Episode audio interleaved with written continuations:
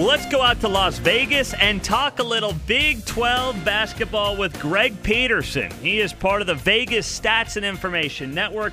He's also the host of Hooping with Hoops, which you can find anywhere you get your podcasts. I'm Pete Mundo. We're Heartland College Sports Weekly, part of HeartlandCollegeSports.com. Appreciate you joining us and uh, being a part of the show. Before we get to Greg, please take a moment out. It'll take you uh, 30 seconds, maybe a minute, to leave us a rating and review and subscribe to the podcast. It does help us tremendously. And as a show of appreciation, I will send you a free Heartland College Sports koozie. If you just send me a screenshot of your rating and review to Pete Mundo, M U N D O, at heartlandcollegesports.com, I will send you that koozie in the mail. I promise you guys I'll do it, and it will mean the world to me. So thank you for that. Now, Greg, let's get right to it here and discuss Baylor KU. Who are you taking right now for a deeper run in March? I think that it's actually going to be Kansas, just because with Kansas, you've got a little bit more guard play. I like the way that Isaiah Moss is able to shoot from three point range. So they've got a lot going on with that regard. And having Udoka Azubuike healthy and good to go is huge. Right now leads all of college basketball with regards to field goal shooting percentage at over 75%. We saw what this team was able to do when he was healthy. We saw what he was able to do when he was healthy a few years ago. This team was able to make a deep run in March. I think that he's a little bit of an X factor with regards to Kansas being able to make that run. So, with this Baylor Bears team, then, Greg, I mean, what are you looking at them and saying, uh, I want to see more out of them? Because the Baylor fans going to be sitting there and saying, hey, we're undefeated in conference play. We've beaten KU at their house. What more do we have to do for Greg Peterson to be happy with us? I mean, Kansas is a team that they're a little bit more of a known commodity, in my opinion. Mm-hmm. And with Baylor, they certainly have had their ups. I mean, this is a team that has won like 20 straight games they have overcome all challengers. They wound up going into the Phog and they wound up being able to get a win. Here's the thing, though.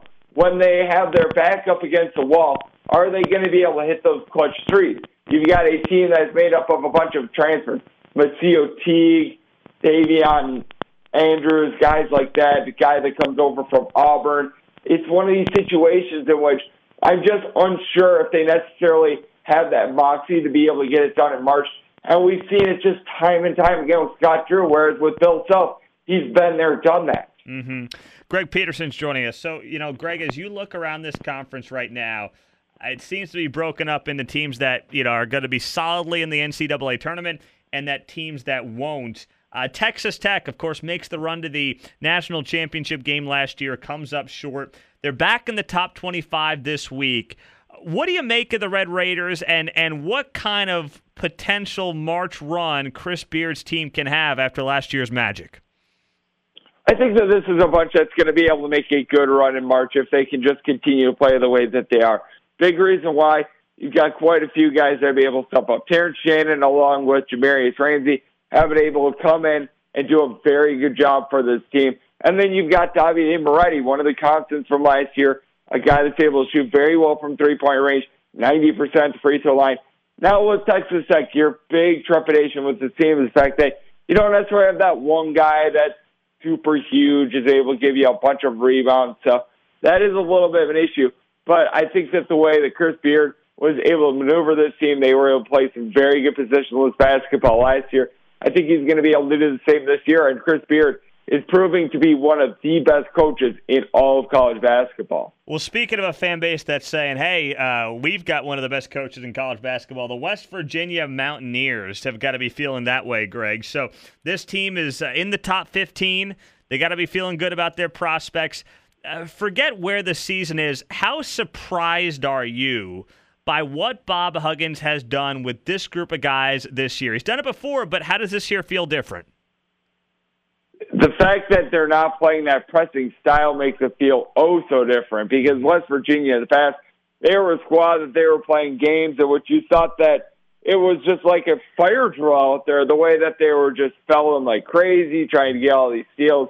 It's been a little bit more calm this year. It's because you've got Derek Culver and Oscar Tshiebwe. Both these guys average at least 8.9 rebounds per game. Only other team in college basketball that has a dual that has two guys averaging at least 8.9 rebounds per game. That'd be the Billikens of St. Louis. Now with West Virginia, you need to see a little bit more out of the three point shooting. Guys like Miles McBride are nice pieces, but it can be a little bit of a miss. It's a big reason why they were unable to pull out that game on Saturday against Oklahoma. But when you've got two guys down low, Tshiebwe and Culver, a great home court advantage, and just all that this team is able to do down low, it's going to make this team dangerous. Mm-hmm. Greg Peterson's joining us. He's uh, part of the Vegas Stats and Information Network. He's also host of Hooping with Hoops, which you can find anywhere you get your podcast. Greg, what do you do with Shaka Smart if you're the Texas Longhorns?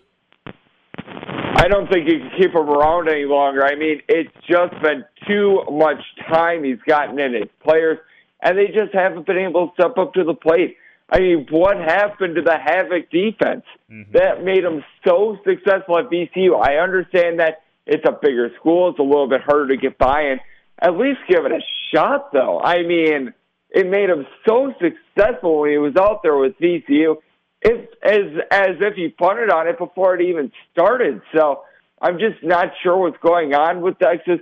He just has not been able to get the buy-in the NIT run might have actually saved him last year for another year. He hasn't been t- able to take off with it this year. It's just really been a bad situation. This is a Texas team that it looks like they're trying to hang their head on defense, but they give up so many points when it matters the most, and the offense just has never gotten going. So, Greg, I mean, where would you look? People are already speculating in terms of, you know, who are coaches Texas would potentially look into. You know the entire college basketball landscape in this country as well as any. Is there an obvious place for athletic director Chris Del Conte to look if uh, Texas is in the market for a basketball coach? I think you'd probably be wanting to look at some of these mid-major coaches. I mean, you even take a look at some of these guys are having success at like Dayton and San Diego State or Brian Dutcher. How about what he's been able to do? Is he going to leave San Diego State? I'm unsure, but I mean, the way that San Diego State is undefeated right now, he's going to be a commodity. You've got Anthony Grant at Dayton. He's already coached in the Power Five. I believe that he used to coach at Alabama. He was coached at, ironically enough, VCU earlier as well. He's doing a great job with this Dayton bunch, and unlike Shaka Smart at Dayton, right now they're hanging their hat on offense. And that's something that could be very beneficial because we're noticing it in the Big 12. It's very much a defense oriented conference this year. You really don't have that team that is playing at warp speed. It's all these teams are really just pounding things into the ground, really playing low and slow. And maybe someone like that could bring some life into Texas and make them really stand out in the Big 12 like they should be. Greg Peterson's joining us. Greg, as you look at the bottom of this conference, you know, you have Iowa State who to the Big 12 tournament last year and is really struggling this year. Oklahoma State, Kansas State at the bottom of the Big 12 right now. Which one of these teams has been most disappointing to you in the season that they're having? It has to be Iowa State. You expected a lot out of this team because Tyrese Haliburton, who now unfortunately is out for the year, was really supposed to be the guy that was going to carry the mail for the team. And he was doing a great job. He was leading the team in points, rebounds, and assists, but you just weren't able to get anything around him. Michael Jacobson, where has this guy been? Mm-hmm. Seven points or fewer in each of the team's last five games. Able to give the team a couple of rebounds, but you need a little bit more out of a guy like that. You had Prentiss Nixon come in from Colorado State, wound up sitting out a year. He has been shooting under 35% from three point range.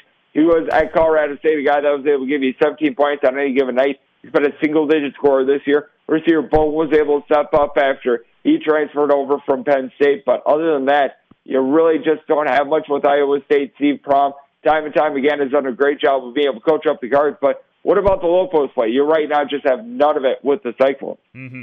Now at Oklahoma State, Mike Boynton is is two and nine in conference play. He's got a great recruiting class coming in. But how much heat should he be feeling in Stillwater right now? I would say not a ton, just because you are still in a little bit of the honeymoon stage. He was dealing with an injury to his point guard, Isaac Likekele, as well. He was out with an illness through much of December. And we've seen this team look vastly different with him fully healthy. Mm-hmm. I mean, they haven't been able to knock off Baylor, but they were close in both of those games. They get a nice win against Kansas State as well on the road, which is a little bit of a rubber stamp. And we've seen them, when they're fully healthy, be able to reach their peak potential when they go on the road knock off a Houston team that ranks number one with regards to rebound rate and is a team that made the second week of the NCAA tournament last year. So I actually do think that Oklahoma State has some redeeming qualities. They're still a young team. It's just been a little bit of a transition because last year, Lindy Waters, Thomas Zella, these guys were all hitting a bunch of threes. This year, it's just been a little bit of a new look team. Do you think, Greg, that Oklahoma State made the right decision in Boynton, or were you more on the Doug Gottlieb bandwagon? I wasn't necessarily on the Doug Gottlieb bandwagon. I probably would have looked a little bit more for door number three, and that would be just someone completely different. Because with Mike Boynton, this is a guy that prior to getting this job with Oklahoma State, he was an assistant at Stephen F. Austin, not even a head coach, an assistant. He was a assistant for one year in the Big 12 under Brad Underwood. They promoted him to being their coach. I thought that that was very interesting to say the least. I think that this is a spot in which you probably look for maybe a guy that had been doing a little bit more out there with a mid major rather than staying within. And then I just, what would Doug Gottlieb have done? I just would not have trusted him whatsoever. We've seen some of these former players like Patrick Ewing have success. Doug Gottlieb does not necessarily do it for me. All right, fair enough. So uh, when you look at it right now, there, Greg, and, and, you're looking at this conference, how many NCAA tournament teams do you see? I mean, Baylor, Kansas, Texas Tech, West Virginia seem like locks. Does Oklahoma have a shot and then it drops off, or do you see maybe more than that? I certainly do think that Oklahoma is going to find their way into the NCAA tournament as well. And the big thing with Oklahoma is that they play smart basketball. With regards to fouls per game committed, they rank in the top 10 in the country with that regard. They don't put you on the free throw line. They don't turn the ball over. I think that that's going to be key for Oklahoma's really getting a couple of wins and being able to get into the NCAA tournament. Past that, it's a little bit more of a piece situation, as you mentioned, with Oklahoma State, Kansas State, all these teams. They're going to have to win their conference tournament to be able to make the NCAA tournament. No question about it. And then you expected more out of TCU this year. They have fallen off the map. Really, the ones that we mentioned, plus Oklahoma, are the only teams I could really see being able to make the NCAA tournament at this point. Mm-hmm.